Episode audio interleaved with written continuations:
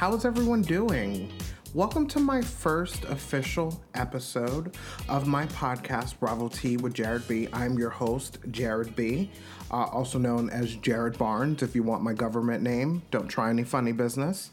Um, I'm very excited to be here today. I'm excited to start this podcast finally.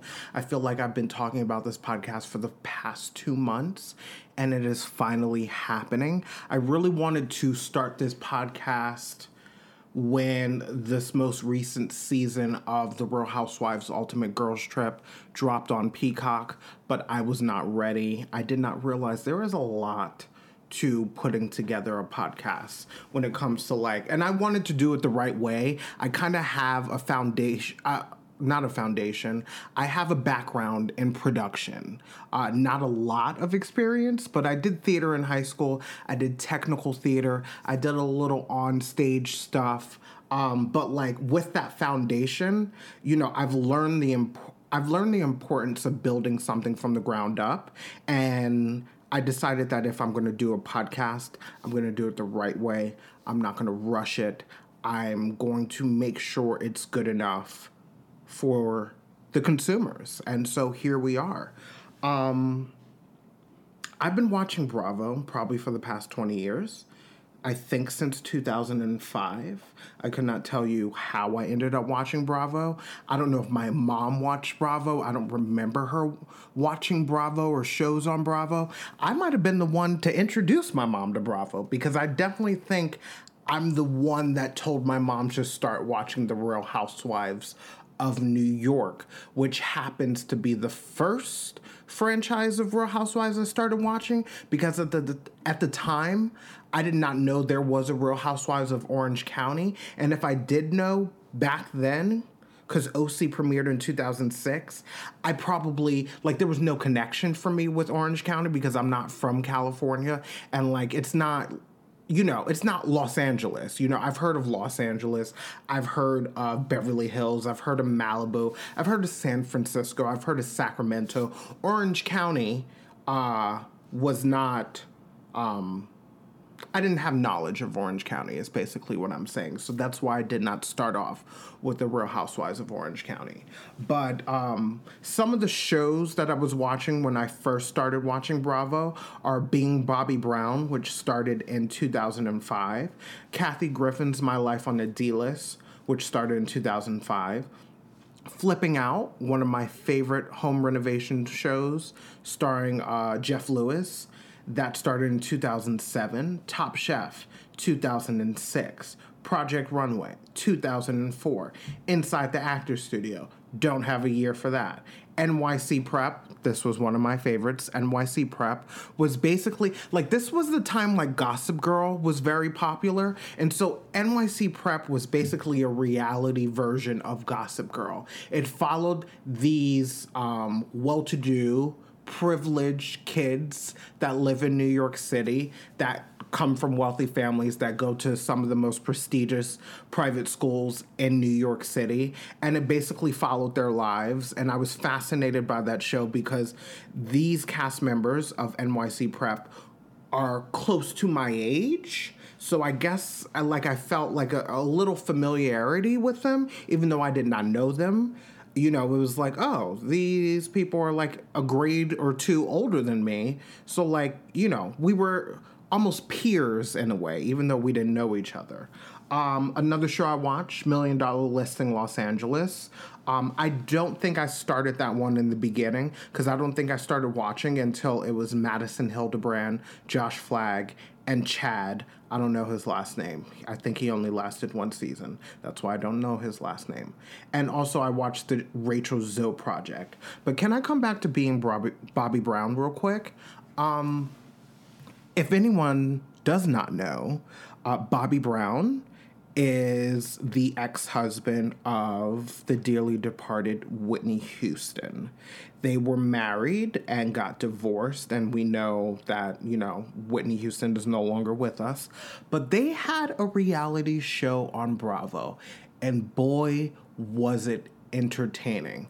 First of all, to get a peek behind the curtain in the life of one of the most successful recording artists of my generation and probably like my mother's generation, Whitney the Houston, also known as Nippy, also known as The Voice. Um, and it was interesting, like, uh, Bobby Brown and Whitney Houston, they lived in this gated community called Country Club of the South, which is in Alpharetta, Georgia, and that is a suburb of Atlanta. It's about 35 minutes north. It's a gated community with security, and it's also, they have like a world renowned golf course. I don't know golf, so I don't know if like world renowned golf course is a thing, but like it's a it's a I guess it's a good golf course. I don't golf. Um, I like tennis though. Um, and so like being Bobby Brown, seeing Whitney Houston like just as a normal person, like in regular clothes with her, you know, tilted wig and just like her and Bobby just had like great chemistry and you can tell that they were really good friends and they would like randomly like break out into song and dance, you know, in the middle of the mall or like, you know, on vacation at a resort. And unfortunately, being Bobby Brown is not on Peacock, but where you can watch it if you are interested. YouTube actually has every episode of Being Bobby Brown. It is not in HD, so it's going to look like you are watching TV in 2002 and not 2023. But if you don't mind that, I would suggest checking out Being Bobby Brown. Um, Being Bobby Brown did not come back for a second season because um, there was some behavior exhibited by Whitney Houston in a way that we were not familiar with for from Whitney Houston, if you understand what I mean. Like Whitney Houston being known this celebrity, this singer, you know, you know, the beautiful gowns and you know and in being Bobby Brown, we saw a different side of Whitney Houston. I don't know if it was a side that where drugs were involved because I don't know what she was doing during the filming, but there's certainly some behavior where I was like, Whitney seems a little off. Um, but again, I found it very entertaining.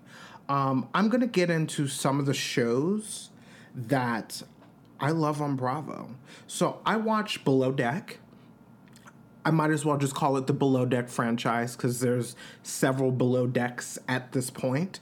There is regular Below Deck, um, Captain Lee, the stud of the sea, as they call him. And I'm a little upset that Captain Lee is not returning to Below Deck, but I do understand, you know, he did have health issues uh, last season on Below Deck, where Captain Captain Sandy had to step in from for him from Below Deck Med until he was able to come uh, come back.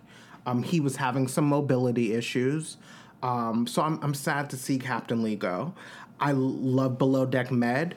Uh, the captain is Captain Sandy. Some people love Captain Sandy, some people don't like Captain Sandy. I don't mind Captain Sandy.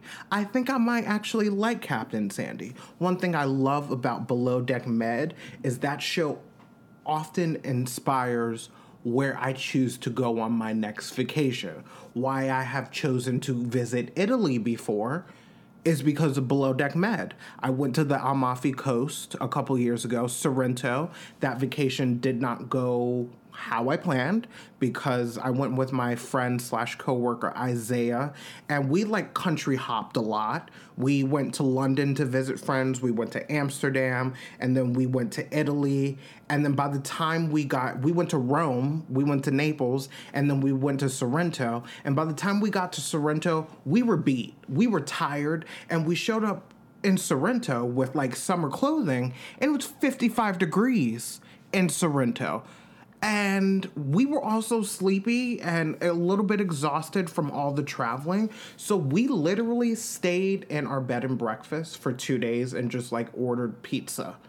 Um, so we didn't really get to enjoy Sorrento how we wanted to. I wanted to go on a boat. I wanted to swim in the Mediterranean Sea, but I will return to Sorrento one day. I'm also going to Croatia this summer for vacation. Why am I going to Croatia? Because I've seen it on Below Deck Med. So that's how much Below Deck Med influences the the decisions I make in my life. Um, also, we have Below Deck Sailing Yacht. Uh, we have Below Deck Adventure, and we have Below Deck Down Under, which uh, airs on Peacock. Now we also have Southern Charm. Um, I love Southern Charm. Southern Charm is a franchise as well. We have OG Southern Charm, which takes place in Charleston. We have Southern Charm Savannah, which only lasted one season. And if you've seen it, you can probably understand why, because I think they were trying a little bit too hard. Um, and then we also have Southern Charm New Orleans. I loved Southern Charm New Orleans. Season one was okay, season two was better, season three was great. And they didn't return. Uh, it wasn't formally canceled. I feel like Bravo doesn't like to say that they are canceling a show because I think there's sometimes a possibility a show would return.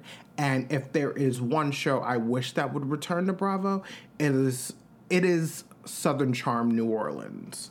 Um, that was very good. Season three was really good, and they did not get a reunion. And I'm like, if all the seasons that Southern Charm New Orleans had, which were only three, season three should have had a reunion because I think that would have created a snowball effect for Bravo to be like, oh, there's a response to this. Um, let's give them a season four. But also, I think at the time Southern Charm New Orleans was airing, Southern Charm Charleston was like in the thick of it. Southern Charm Charleston is not what it used to be the past couple of seasons, it's kind of dwindled in a bit. Not dwindled in a bit. Like, see, this is this is the nervousness I'm talking about a little bit because, like, I'm kind of fudging my words, but we'll just, you know, we'll deal with it. Forgive me. You know, you'll be fine. um, so Southern Charm, Charleston. Um, I feel like, in hindsight, the drama between Thomas Ravenel and Kathryn was like the foundation of Southern Charm, and that's probably why that show was so good at one point. If you don't know about Southern Charm, it's a group of friends that live in Charleston, uh, and they party and a lot of them hook up with each other, which is also similar to uh, Vanderpump Rules. It's kind of weird when a group of friends like swap partners, not like in a swinger kind of way, but in like, you know, you're part of a friend group and like people are just like hooking up with each other to the point where it just creates a web. And like, I'm not judging people that do that because like I guess that happens more in like high school and probably college and maybe even a couple years after college. But I think like once you're getting into your 30s and then early 40s and you're still like you're not expanding your net outside of your friend group, I find that a little shady and problematic. Um, and they definitely do that on Southern Charm Charleston, and they definitely do that on Vanderpump Rules, uh, which is why there's a whole scandal happening right now. Uh, but anyway, um, Southern Charm, you know, I have hope for it. I don't know if that cast needs to be revamped. I don't know if people are going to continue watching if the cast is revamped. I will say, I think they are currently filming their new season at this moment, and all we have heard is that Kathryn will not be uh, returning on the new season of Southern Charm. She was fired. Apparently, she is um, a difficult employee. Um, apparently, she didn't have a really good rapport with production. And apparently, she would not show up to scheduled filming or she would show up late, which would inconvenient inconvenience the cast and also the crew because time is money. You can't just be sitting around waiting for a cast member to show up when you're supposed to be filming. Um, so, yeah, we'll see what Southern Charm has to offer in its new season. Uh, let's get to Million Dollar Listing. Again, I mentioned I watched Million Dollar Listing Los Angeles. I also loved Million Dollar Listing New York. I probably love Million Dollar Listing New York City more than Los Angeles because I'm from New York. I'm from Long Island. But, you know, I'm familiar with the city. Like when I see on Million Dollar Listing in New York that they're going to, you know, Gramercy, West Village, Greenwich Village, East Village, you know, Financial District, um, Upper East Side, Upper West Side, Harlem, you know, all the different neighborhoods and pockets in New York City. I know where they are. So I'm like, oh, okay, I see. Whereas um, Million Dollar Listing Los Angeles, I'm not familiar with the Los Angeles or the greater Los Angeles area and all the pockets and neighborhood names there. Like I, you know, now that I have watched The Real Housewives of Beverly Hills and even um, Million Dollar Listing Los Angeles, I'm now aware of like West Hollywood, Sherman Oaks, Beverly Crest, Beverly Hills, Bel Air. You know, I'm more familiar with those uh, places in Los Angeles now. Um, maybe you've been waiting for me to get to it, but let's talk about the Real Housewives. Is that why we're really here, everyone? Are we really here to just talk about the Real Housewives? No, I'm not here to talk about the uh, I'm just kidding. I am here to talk about the Real Housewives. Uh, but actually, before I get into that, let me talk about Vanderpump Rules. Now, I will be recapping Vanderpump Rules on this podcast, but I am going to be 100% honest with you. I am not a regular viewer of Vanderpump Rules. I watched the first season and it was great but I think like I couldn't manage my roster of TV shows on Bravo, and Vanderpump Rule rules happened to fall to the wayside. Um, because I watch Bravo, because I watch Andy Cohen's show, Watch What Happens Live on Bravo, I am aware of the drama that has happened over the past several seasons on the show. I know who the cast members are. I'm aware of Scandoval. Before uh, my recap episode with Vanderpump Rules airs that is upcoming, I will be catching up on this current season of Vanderpump Rules so I can really give you good opinions um, and feelings about what's going on. Uh, so let's get back to the Real Housewives. Um, the Real Housewives is honestly the juggernaut of Bravo. You know, you can't deny that. That that that franchise is a literal beast and probably generates a lot of money for Bravo and probably Andy Cohen. His pockets are probably nice and thick at this point from all the craziness that goes down with the Real Housewives. Um, like I said earlier, the first housewife city I watched, did I say that earlier? I don't know. Um, but if I did not say that earlier, the first franchise of Real Housewives that I watched was actually New York City. Um, because I was familiar with New York City and not so much Orange County. Um, I actually did not start watching Orange County until season four, which was Gretchen Rossi's first season, if you remember season four of The Real Housewives of Orange County. That's when Gretchen Rossi came in as a new housewife and she was dating and getting engaged to a much, much older man than Jeff. And Jeff was uh, dealing with cancer, and also he ended up dying from cancer. But the controversy around season four of The Real Housewives of Orange County was that here is Gretchen, a much younger woman, dating a much older man, and apparently on the side, Gretchen was dating a much younger man at the same time she was with Jeff on the show. Um, season four was actually Tamra's first, no, second season on The Real Housewives of Orange County.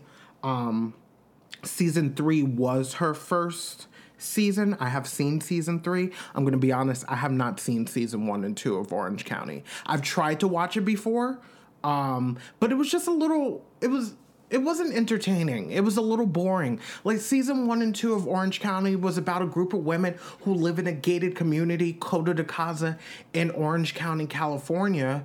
Um, and it was about like them being friends and having you know taking care of their kids but there wasn't really conflict on the real housewives of orange county um, on the first two seasons the person that introduced conflict to the real housewives of orange county was actually actually tamra barney whose name is now Tamra Judge because she got divorced and now is uh, remarried to Eddie Judge. And so the reason why I have this kind of perspective about the Real Housewives of Orange County is because this past week I finished a book that I've heard of that came out like a year or two ago, and I don't know why it took me so long to start it, but it's called Not All Diamonds and Rose. And basically, this book features interviews with almost every real housewife there has been um, on the shows that air in America and friend of and basically the book is separated into parts each part is a different franchise so of course part one is orange county and they discuss you know kind of the creation of orange county what inspired the idea and they are the author of the book is interviewing all the housewives. Andy Cohen is participating in this book.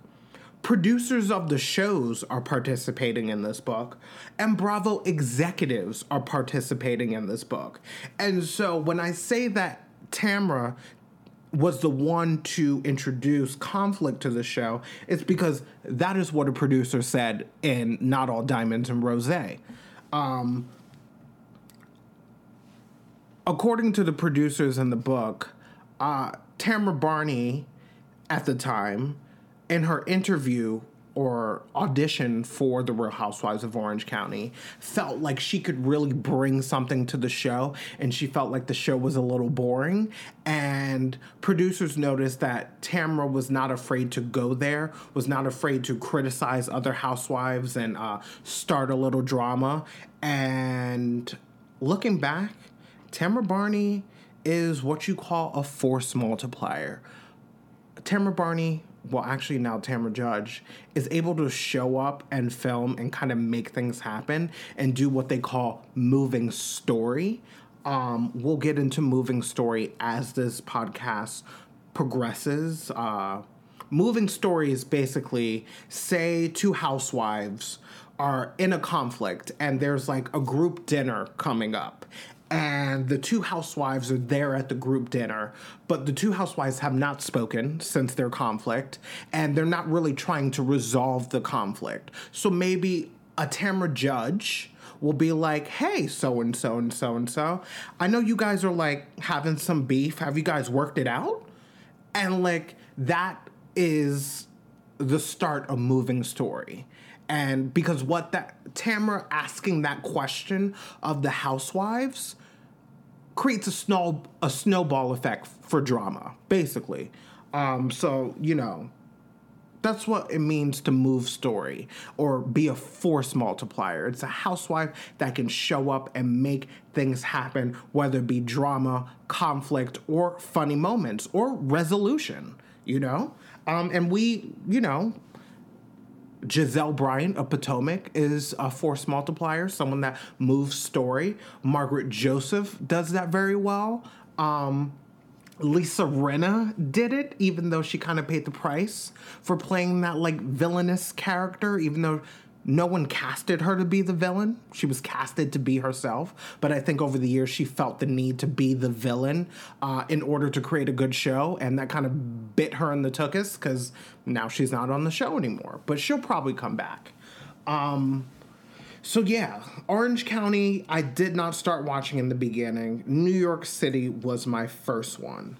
Um, and I'm just going to break down all the housewife franchises that we have had in America. And you might be wondering why I keep on saying housewife franchises in America. I say that because there are housewife shows outside of the United States that are not aired in this country. So, like, they have uh, the Real Housewives of Melbourne sit Sydney, Vancouver, Toronto, Johannesburg, Cheshire, and Durban. I will say I love me some Real Housewives of Durban, which is on Peacock. Durban is in South Africa. I will say that you will need subtitles because they go in between English and um, their native language. A lot of the women on uh, the Real Housewives of Durban are Zulu.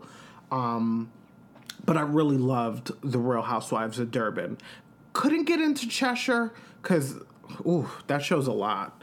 And also, like, there's been 16 seasons of Cheshire, and I don't have the time to start from season one. I really don't. Um, but so that's why I say like housewives in America. So the current housewife franchises that exist are Orange County, New York City, Atlanta, New Jersey, DC did exist, but it did get canceled after the first season. Uh, the reason being is because a housewife on The Real Housewives of DC and her husband, Michaele and Tareq Salahi, decided that they were going to crash uh, a state dinner party. I believe it was it was Obama's presidency. It was Obama's first term. I, w- I believe it was within his first year of being president.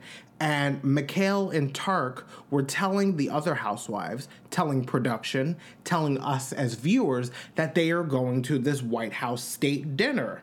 And somehow they are able to make it past several checkpoints of security at the White House and ended up in the same vicinity as the president of United States and the first lady.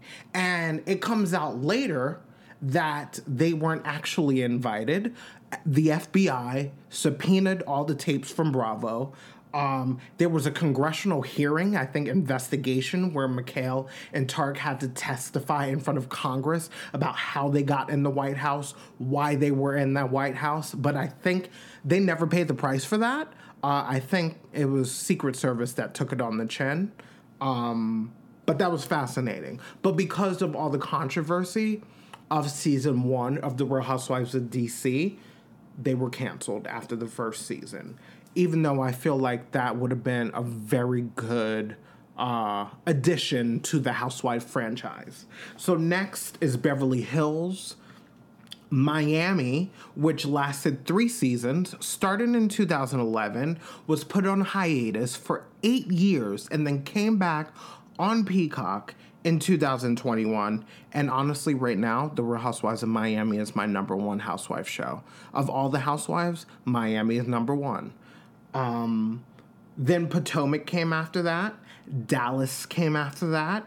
Dallas only lasted four or five seasons, and I think the main reason why Dallas didn't last that long, if you watch Dallas, like if you watch Housewives in general, every city has kind of like their own personality. Like every, you know, people have asked me, how do you watch all these cities? And I'm like, they're all different. They might all like do the same thing, you know, cause drama, but they're each city has a different personality.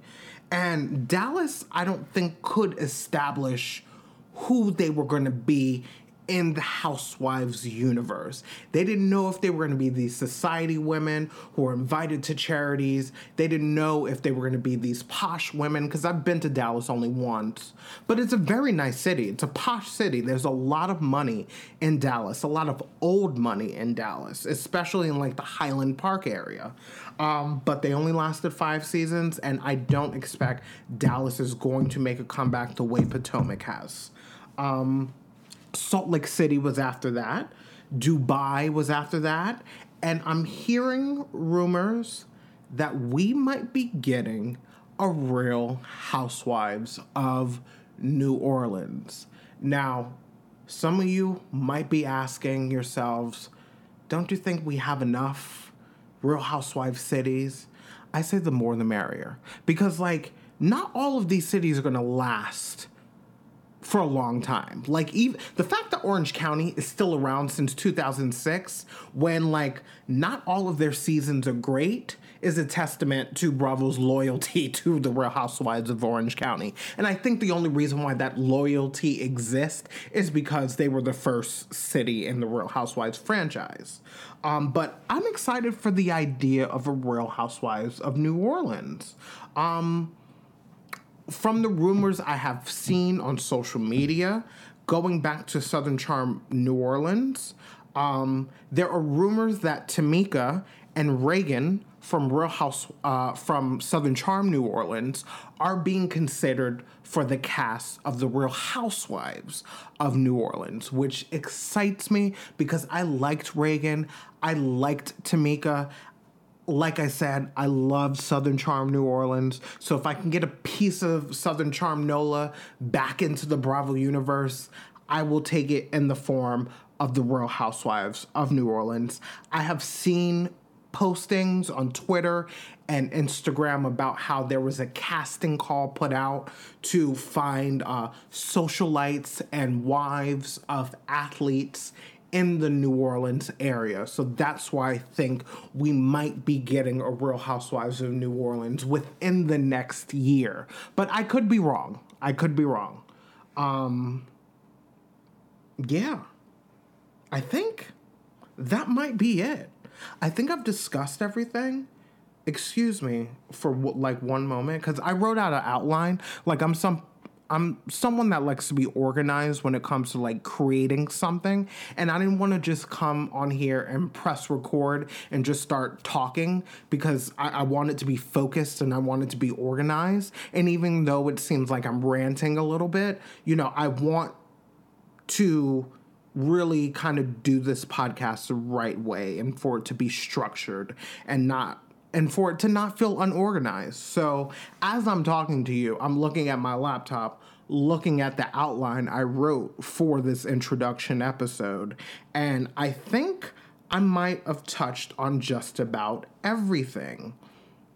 Um, before I leave you, I'm going to do two things. I'm going to give you my ranking. I have a ranking that exists for all the housewife shows that air here in the United States. And this ranking changes as each new season premieres for each housewife city. Like I said earlier, my number one city right now is the Real Housewives of Miami. So, number one is Miami.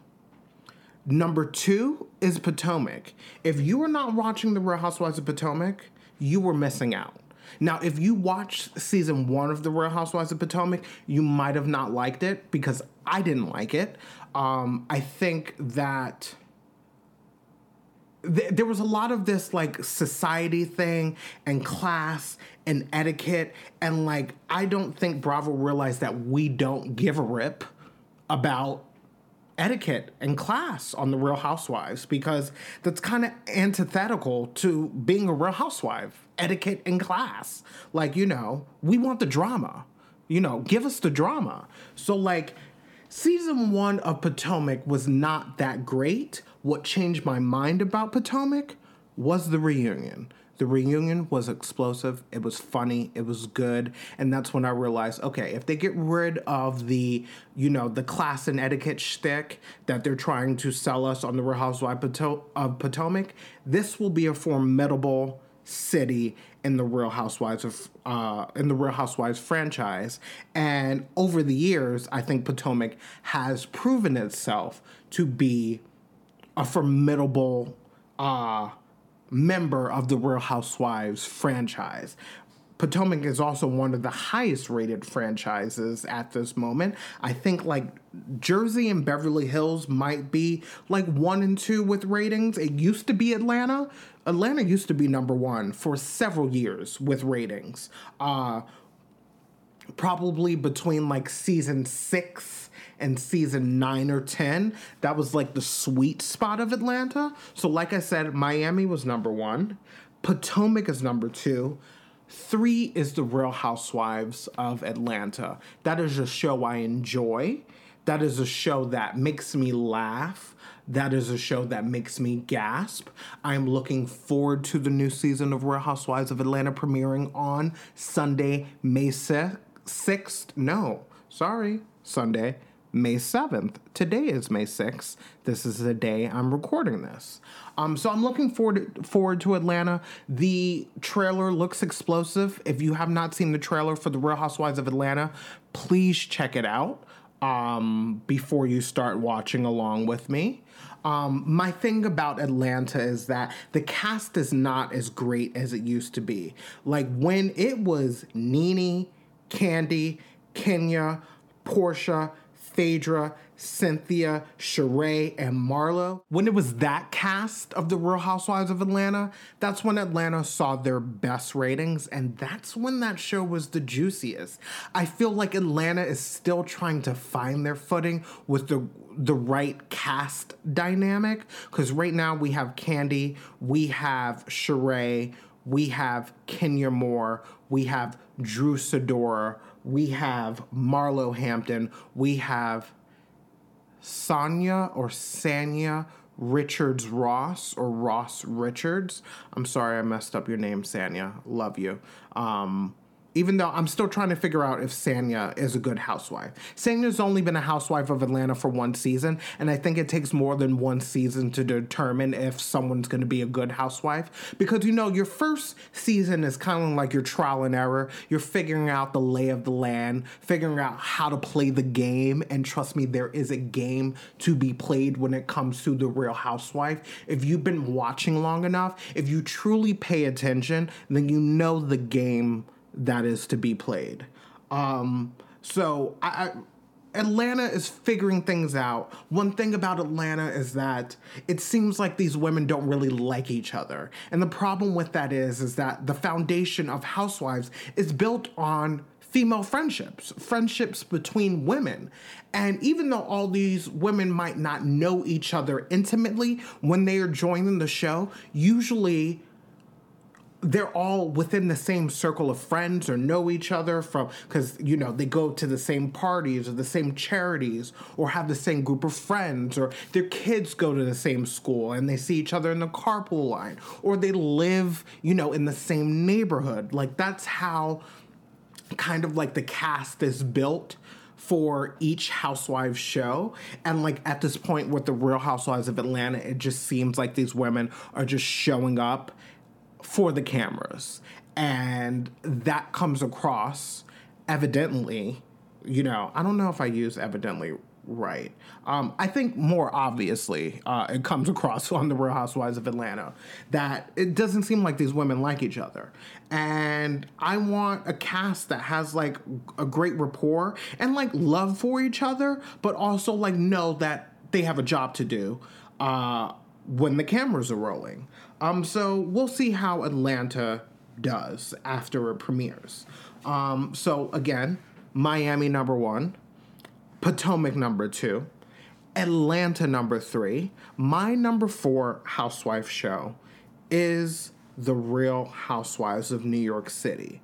Now, you might be asking yourself, how could Miami be number one and New York City be number four? I'll tell you why season 13 of Real Housewives of New York was not great. And even though there have been more great seasons of The Real Housewives of New York, you know, season 13 was not great. Real Housewives of New York used to be my number one franchise. Probably because I'm from New York, so I, have there's a connection. There's like a heart connection that exists between me and the Real Housewives of New York. I understand uh, these ladies of New York more. I understand the vernacular, the nomenclature, the nomenclatures that exist in the in, in New York in general. I understand the grit. I understand kind of like you know how some of these women come off as a holes.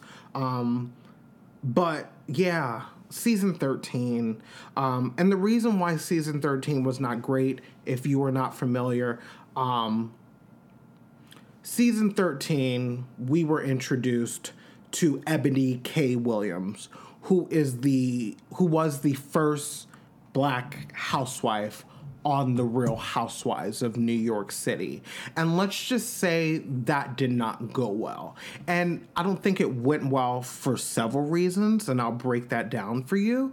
Um, one, the show was being filmed uh, season 13 filming was happening like fall of 2020. Now, if you remember 2020, some of us might not want to remember 2020. Um, that is the year that the world shut down and we dealt with a global plant pandemic called coronavirus. Um, and New York is a state that was heavily affected by the pandemic. Thousands upon thousands, maybe a hundred thousand or more people died from coronavirus or coronavirus related illnesses. Um, so that resulted in New York having very strict, you know, guidelines and boundaries surrounding coronavirus. And which means that New York wasn't really open fully for the Real Housewives of New York to film in. And one thing, if you have not noticed, is that in many of these housewife cities, the city they live in kind of um, is like an extra character on the show, like The Real Housewives of New York. Like, one thing I loved about that show, and that I still love about the show, is seeing New York City. One thing I love about The Real Housewives of Miami is seeing Miami. Miami is beautiful, and the production value of The Real Housewives of Miami on Peacock is top notch. I would say Dubai and Miami probably have the best production value of all the housewife cities. Um, but another thing that contributed to why season 13 was not that great for the Real Housewives of New York is that um, they only had five housewives, and that was Ramona Singer, Luann de Lesseps, my love, Sonja Morgan, um, Leah McSweeney, and Eboni K. Williams. Um, a lot of people feel like Eboni and Leah ruined the show, but I'm going to be honest with you.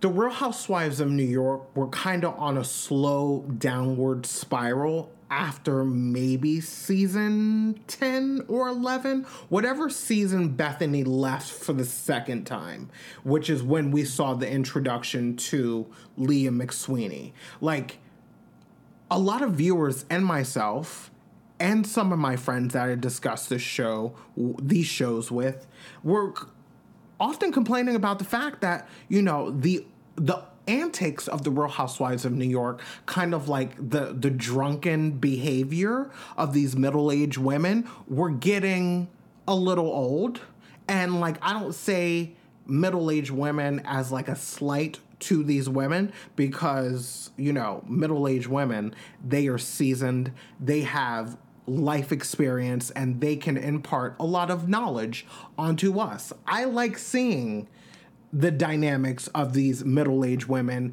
and some of these younger women as well that are coming up on the real housewives of new york and other franchises. But um if all you're getting from a show is like kind of drunken behavior and like no one's really giving you giving you personal story you know the drunken behavior becomes annoying. Because like we we like the drunken behavior don't get me wrong. We like the drama but we also like want to laugh and we also want like dynamic stories. We want interesting stories and from the housewives. And it got to the point on the Real Housewives of New York where we really stopped getting that. And they were really leading too hard on the partying.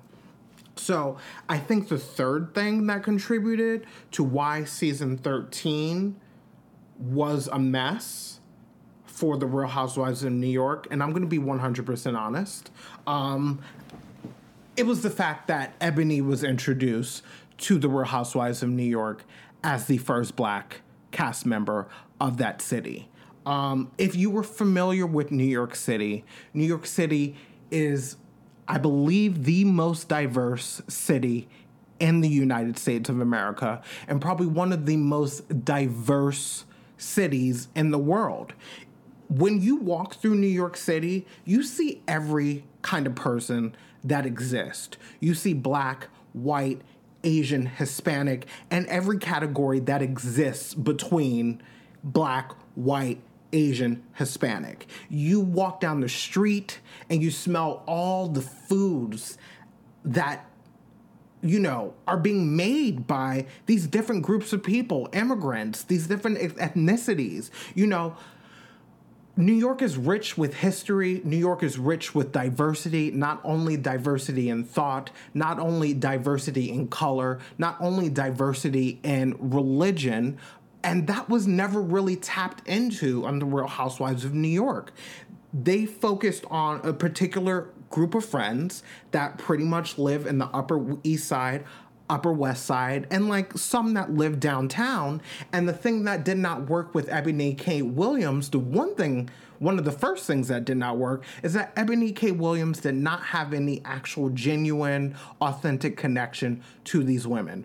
Eboni K. Williams was introduced to the show as a friend of Leah McSweeney, and it turns out they weren't really friends like that. They were friendly, but not friends like that. And I think when you just drop a new housewife into a group of friends where they don't know each other, they're not part of the same circle, the same social circle, things are not going to go well.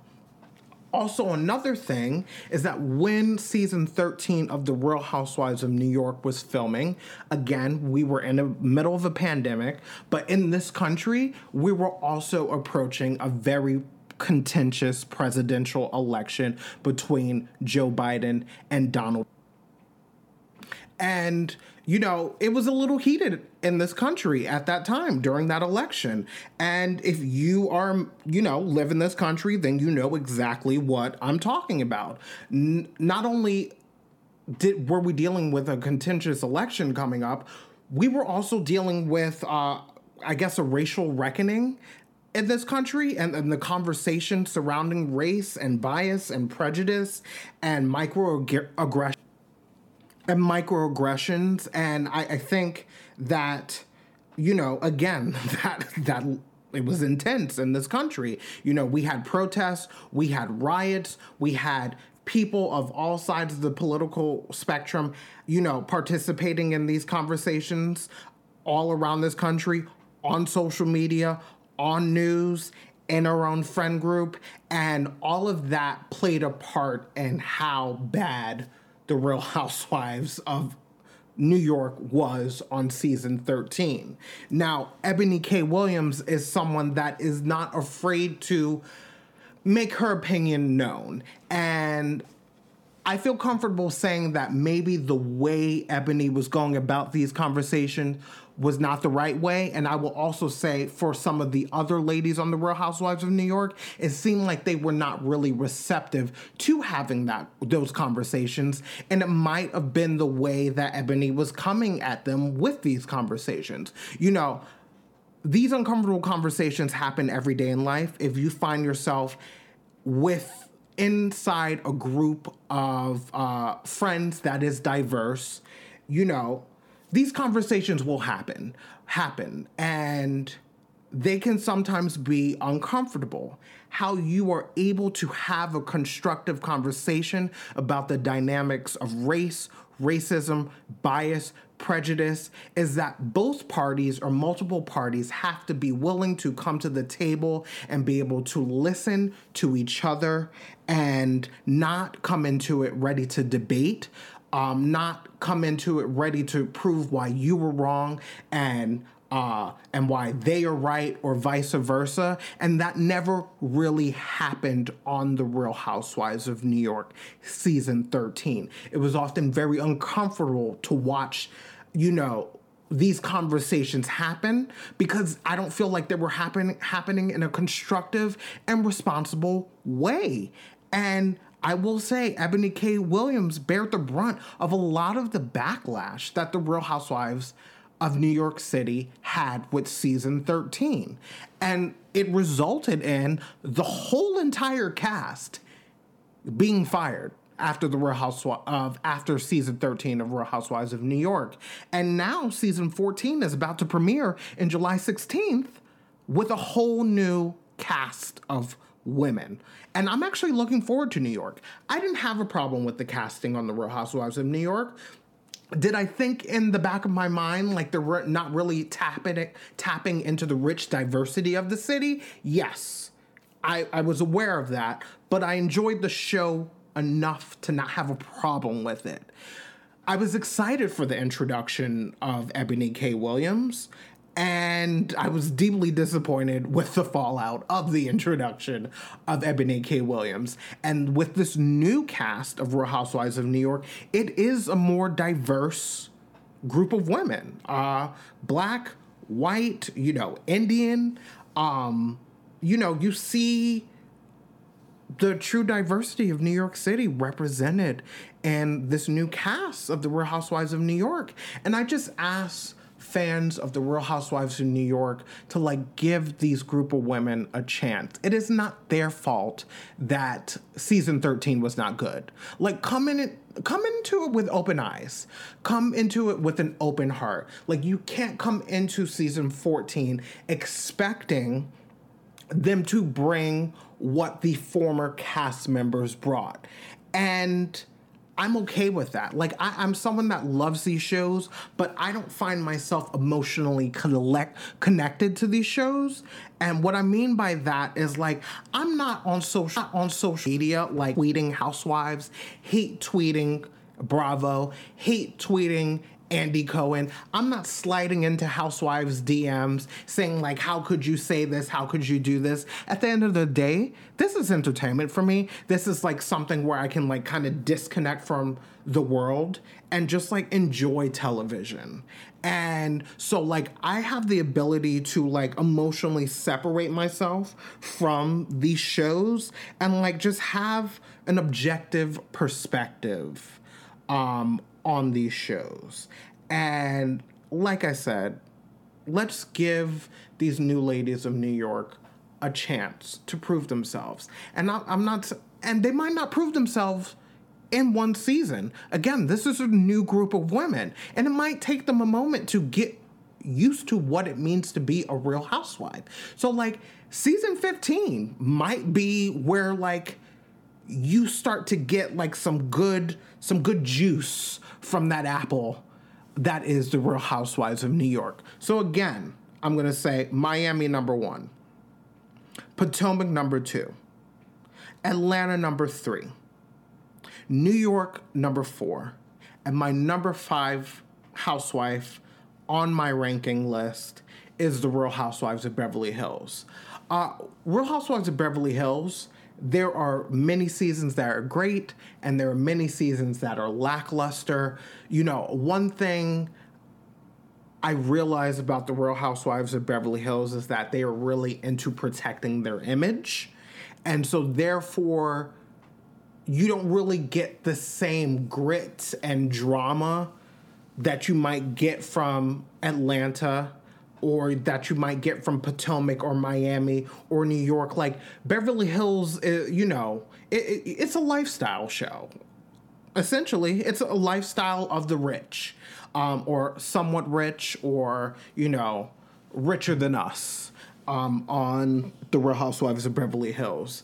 Um, I'm looking forward to the new season. Lisa Rinna is gone. It seems like we have a new housewife named Anne Marie. So we have Kyle, we have Garcelle, we have Crystal, we have Dorit, we have Erika, we have Sutton, and now we have Anne Marie. And from what I've seen, Cynthia Bailey of the Real Housewives of Atlanta. Um, she makes appearance, appearances on this upcoming season of Beverly Hills. Um, I believe Denise Richards makes an appearance. I believe Camille Grammer makes appearances. I believe Teddi Mellencamp makes appearances. Um, so like it's weird that all these former housewives are kind of like making appearances on Beverly Hills. It makes me a little nervous that like maybe this upcoming season is not that great, but based on the pictures I've seen posted by the Real Housewives of Beverly Hills cast, they seem like they're having a good time and actually enjoying each other's company, um, which is ultimately what we want on these shows like genuine friendship, genuine connection, good personal story from these housewives and drama. Um, so yeah, Beverly Hills is number five. Don't be mad at me. The Real Housewives of New Jersey is number six. I would have said, I will say, actually, not I would have said, Real Housewives in New Jersey was probably number four before the season premiered, but I'm a little disappointed with this current season that is airing of The Real Housewives of New Jersey. And the main reason is because this is another season we are watching the drama play out, the family drama play out between Teresa, Joe, Melissa, and now Teresa's husband, Louis. And I'm not Team Teresa. I'm not Team Melissa. I'm Team Jared. You'll rarely, probably never, see me claim to be on a team of any housewife. I don't, I'm not, I don't stand any housewife. I don't like, you know, I, I don't how do I say this? I'm able to like in my mind hold each housewife accountable. I might like a certain housewife, but at the same token, if they do something that's messed up, I'm gonna be like, oh, I don't like that she did that. She was wrong for that. She should apologize for that. She handled that situation the wrong way. So that that's what I mean. Like, I'm not a stan of any particular housewife. So back to the Real Housewives of New Jersey. This is we've been watching these dynamics between Teresa and her brother play out for the past 10 seasons. I'm exhausted at this point. I don't care at this point. And in my honest opinion, the only thing that's saving this season of The Real Housewives of New Jersey are the introduction to these new ladies Rachel Fuda, Jen Fessler, and Danielle. In my opinion, they are saving this season of The Real Housewives of New Jersey. Um, because I can't I can't watch I can't watch another season of the family drama. I really can't. And they've already filmed the reunion. I believe they filmed it two two weeks ago. And according to what is on social media, according to Andy Cohen himself, this reunion was very nasty, very vicious, a lot of cursing, a lot of foul language, and I'm just like, ugh. And like the question I have to ask myself is what's next for New Jersey? Because I've seen on social media a lot of viewers saying they're done with the family drama. They don't want to watch the family drama. But I've also seen rumors that all the housewives and the friends of are coming back next season for New Jersey. If that's the case, I don't have a problem with it. I don't have a problem with having both Teresa and Melissa on the same show, but if they're both going to be on the same show, I can't do the family drama anymore. These two ladies just have to agree to coexist on the same show, in the same spaces, Otherwise, one of, one of them needs to go. Now, I'm not going to be the one to do, say Teresa needs to go. I'm not going to be the one that says Melissa needs to go. Bravo needs to determine what they are going to do. Because when the next season of Real Housewives of New Jersey comes and we're still watching the same family drama crap, you might see the ratings sink in the way that it did for the Real Housewives of New York. And I, I, love New Jersey. I like I said, I'm from New York. I grew up going to Jersey. I have family in Jersey. The Real Housewives of New Jersey is New Jersey. Um, and I, I have hope for the show and what the Real Housewives of New Jersey can be and what they can produce as entertainment. I just think the family drama, we're over it. And we don't want to watch the 11th year of their family drama. When Melissa has said she's been dealing with this crap for 20 years. So we've been watching half of what this family has been going through.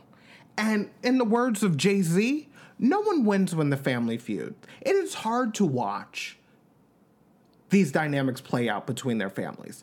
I'm not saying Teresa's right or wrong. I'm not saying Melissa's right or wrong. I think they both come for each other in sneaky and shady ways uh, behind the scenes and in front of the camera. I think they're both culpable for the drama that exists between them and their family. But the problem is, neither of them are able to take ownership of their part in the drama, especially Teresa. If you were a Teresa fan out there, like you have to be able to sit back and like look at this from another perspective. One thing that's hard to do with Teresa is get through to her. It's like penetrating a brick wall. It's like, you know, it goes in one ear and out the other. She often justifies her behavior, sometimes vicious and vile behavior, and the things she says. Like, you know, you can't get through to Teresa. So, like, that's also another reason why I think, like, things are not going to work out between Melissa and Teresa. Because, like, you know, if two people are going to work things out, both people have to be able to receive criticism, love, accountability from each other. If you can't hear someone you are in conflict with, if you can't hear where they're coming from, if you can't hear where they're hurt, where their pain is coming from, but yet you justify how you're treating them by how you feel they have treated you, that's going to get you nowhere. And that's what it's like, you know, dealing with conflict with Teresa. And if you don't dis if you don't agree with me, then you're not truly like watching the show. You're just like watching to love these ladies.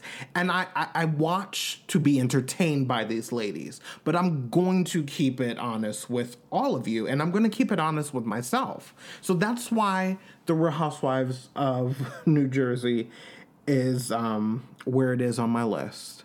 Please do not send your hate tweets or your comments it is possible for the Real Housewives of New Jersey to move up in my roster. The only thing that is holding it down is the family drama. So next on my list, um, after after the Real Housewives of New Jersey, is um, let's see. I'm looking at my list. Sorry for the delay. Um, it's probably going to be Salt Lake City. Salt Lake City was more promising on the first two seasons.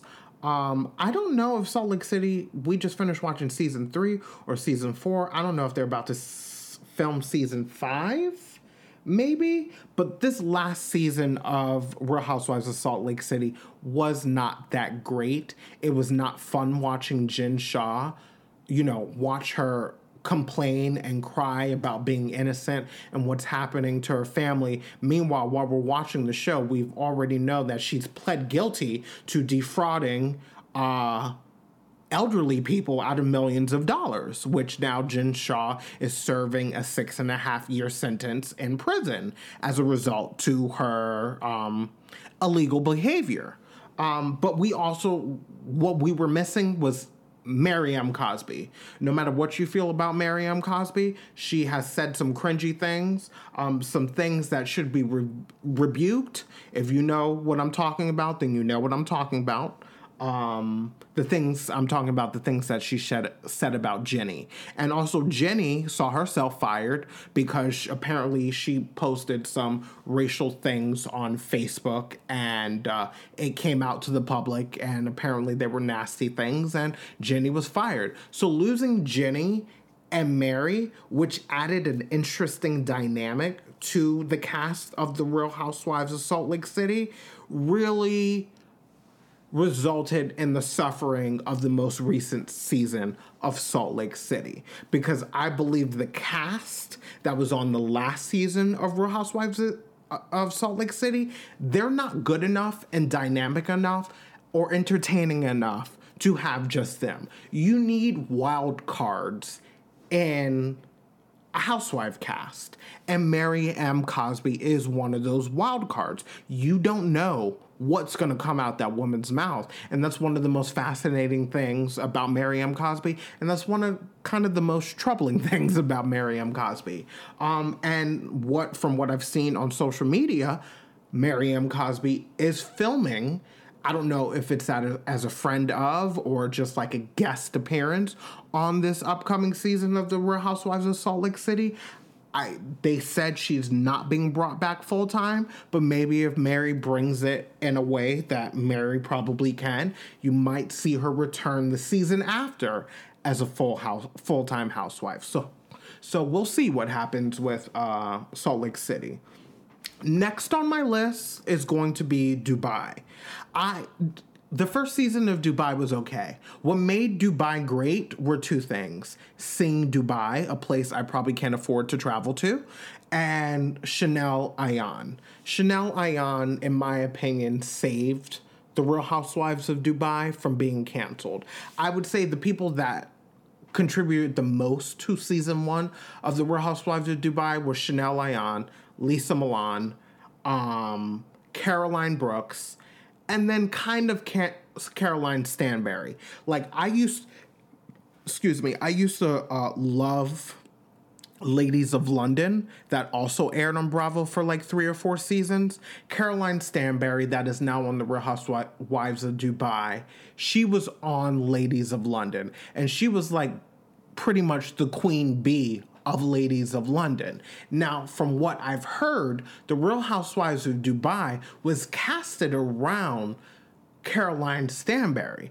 I don't know if it was expected that Caroline would be the queen bee of Dubai, but she certainly was not the queen bee of Dubai in season one. I think um, Chanel Ayan stole all that attention. You saw people like Chanel Ayan and Caroline Brooks and Lesa Milan, you know, contribute a little bit, well, a lot more to the dynamics of the cast. And i was a little disappointed with caroline stanbury because there were some points where she she didn't want to show up. Like um I think Lesa Milan had a um, a fashion show for her maternity line, Mina Rowe, and Caroline and um, Caroline Stanbury Lesa Milan and Chanel Ayan have been having conflict at this point in the season. And so Caroline Stanbury was invited to Lesa Milan's fashion show, and Caroline Stanbury didn't want to go. She just wanted to hang out with her husband uh, and stay at home. I don't have a problem with that. But, like, this is your first season. I don't think you should be given the option, oh, I'm going to sit out this cast event where the whole cast is going to be there because you don't want to deal with the drama no, you don't run away from the drama, Caroline Stanbury. You run to it and you handle it the best way you know how. And then we just deal with the fallout. You know, well, we don't deal with the fallout. We watch the fallout and judge and criticize the fallout. You guys deal with the fallout among your cast. But like when Caroline was like, I'm not going to go to that fashion show, I was like, Caroline, you don't have the option to not go, in my opinion, because this is your first season of the show, and you're not really bringing it to a place where, like, you can just skip out on events and filming. So that's what I feel about Real Housewives of Dubai.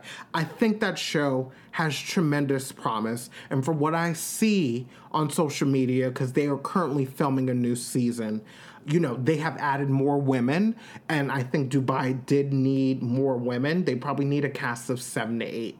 Um, so I have hope for Dubai. Last on my list, I hope you're not upset at me, but my least favorite housewife city, show, franchise, whatever you want to call it, is the Real Housewives of Orange County. And they're last on my list for this reason. Orange County has been around since the beginning. I believe they're coming up on season 17 of The Real Housewives of Orange County. And to me, The Real Housewives of Orange County is the most inconsistent city of all the housewives, where there are too many seasons that are not that great for them to be even memorable. Like I I I can rarely point out a moment in the Real Housewives of Orange County where it's like, oh, I remember that moment. Like, I remember, you know, did you go to Bass Lake when Tamra asked that to um, Gretchen Rossi on season four? I remember um, Tamra throwing uh, a glass of wine in Jeana Keough's face. Like, I remember Heather Dubrow having a meltdown because one of her friends ate the bow off a birthday cake before, you know, they cut the cake. You know, but after those things, I, there's not really a lot of memorable things about the Real Housewives of Orange County. And I feel bad saying that because, you know, they're the OG franchise. You know, they've been around the longest. But I feel like they don't bring it the way the other ladies in other cities do. And like, I want to love Orange County. I'm going to watch Orange County. I'm going to recap and discuss Orange County. And the trailer looks somewhat promising. It does look, you know, a little boring, and there was a lot of criticism of the trailer. I do listen to Tamra and Teddi Mellencamp's podcast called Two Teas in the Pod, and Tamra has said she feels like the trailer did not truly capture all the drama that happened on this upcoming season of The Real Housewives of Orange County. And also, I'm excited to see the return of Tamra as a full time housewife. I'm excited to see Vicki Gunvalson make guest appearances on the show. Vicki Gunvalson, the OG of the OC. I'm excited to see Taylor Armstrong cross over from The Real Housewives of Beverly Hills to The Real Housewives of Orange County as a friend. Taylor Armstrong has not been a housewife in a very long time. She you saw her on season 2 of Real Housewives Ultimate Girls Trip, The Ex-Wives Club. I guess Bravo thought she did well enough to bring her back into the fold. So you will see Taylor Armstrong as an official friend of the cast on this upcoming season of The Real Housewives of Orange County. I am looking forward to it. I am. I just I need Orange County to to give us more because it's often lackluster and not even worthy of being mentioned. Um yeah, that is my ranking of my most favorite to least favorite Real Housewife cities, their shows, the franchise, whatever you want to call it. So as I'm about to wrap up this introduction episode, I just want to give you some premiere dates for some upcoming shows I will be recapping and discussing. The Real Housewives of Atlanta premieres May 7th. That is Sunday, May 7th. I know earlier uh, I messed up and said it's Saturday, May 6th, maybe, um, but it's premiering Sunday, May 7th. Summer House Martha's Vineyard, which I'm very excited for, premieres Sunday, May 7th. The Real Housewives of Orange County premieres June 7th. The new season of The Real Housewives of New York with this new cast premieres July 16th. These are shows that I will be recapping and discussing on Bravo T with Jared B, in addition to current shows that are airing, which includes the OG Summer House that takes place in the Hamptons.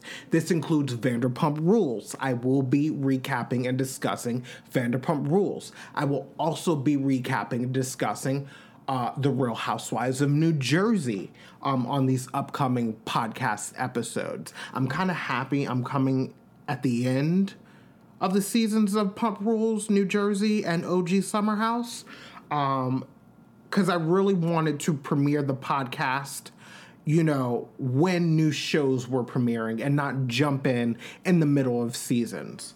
Um, I do also know that Below Deck is currently airing uh, Below Deck Sailing Yacht, I believe, is currently airing. Even though I am watching Below Deck, even though I love Below Deck, I will not be recapping Below Deck unless you guys want Below Deck to be recapped.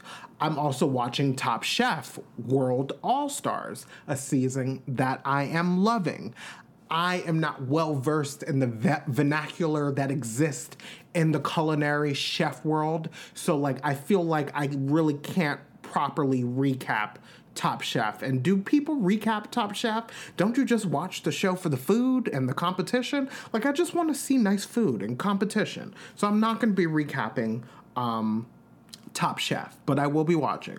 So again, the shows I will be recapping are Real Housewives of Atlanta, Summer House Martha's Vineyard, Real Housewives of Orange County that premieres June 7th, Real Housewives of New York that premieres July 16th, and what's currently airing Vanderpump Rules, Real Housewives of New Jersey, and OG Summer House Hamptons. So that is the first episode of my podcast. I hope you guys enjoyed. I'm sorry if it seemed like I was rambling a little bit, but I'm very excited and nervous at the same time. And I just want to give it to you guys good, you know? Um, I appreciate that you guys taking that you guys are taking the time out to listen to my podcast. Right now I feel like I'm speaking to my friends, my families and my co and my family and my coworkers because that's all who knows me at this point. But if you don't know me, if you were a stranger, I'm also appreciative that you are taking this journey with me. I really want to build this podcast to be a community where we can communicate with each other, where um I can read your comments and questions on my podcast. Uh, and I would love for it to get to the point where I can interview Bravo celebrities. So, you know, if I have your loyalty, if I have, you know, your ear when it comes to listening, if you subscribe to the podcast, if you um, give us great ratings on uh, the podcast, you know, we'll really be able to build this community of uh you know listeners and viewers of bravo for this podcast bravo t with jared b again i thank you all so much for listening i hope you enjoyed this first episode i hope i gave you a little bit of background into my love of bravo and shows on bravo i'm excited for what's to come for this podcast thank you again I can't say it enough. Thank you for the support. And uh, stay tuned for what's to come. Until next time, have a good one and enjoy life. Be safe, have fun, you know, be happy. Tell your friends, tell your family you love them and that you want to introduce them to a brand new podcast called Bravo T with Jared B. Spread the word, everyone. Spread the word. Bye bye.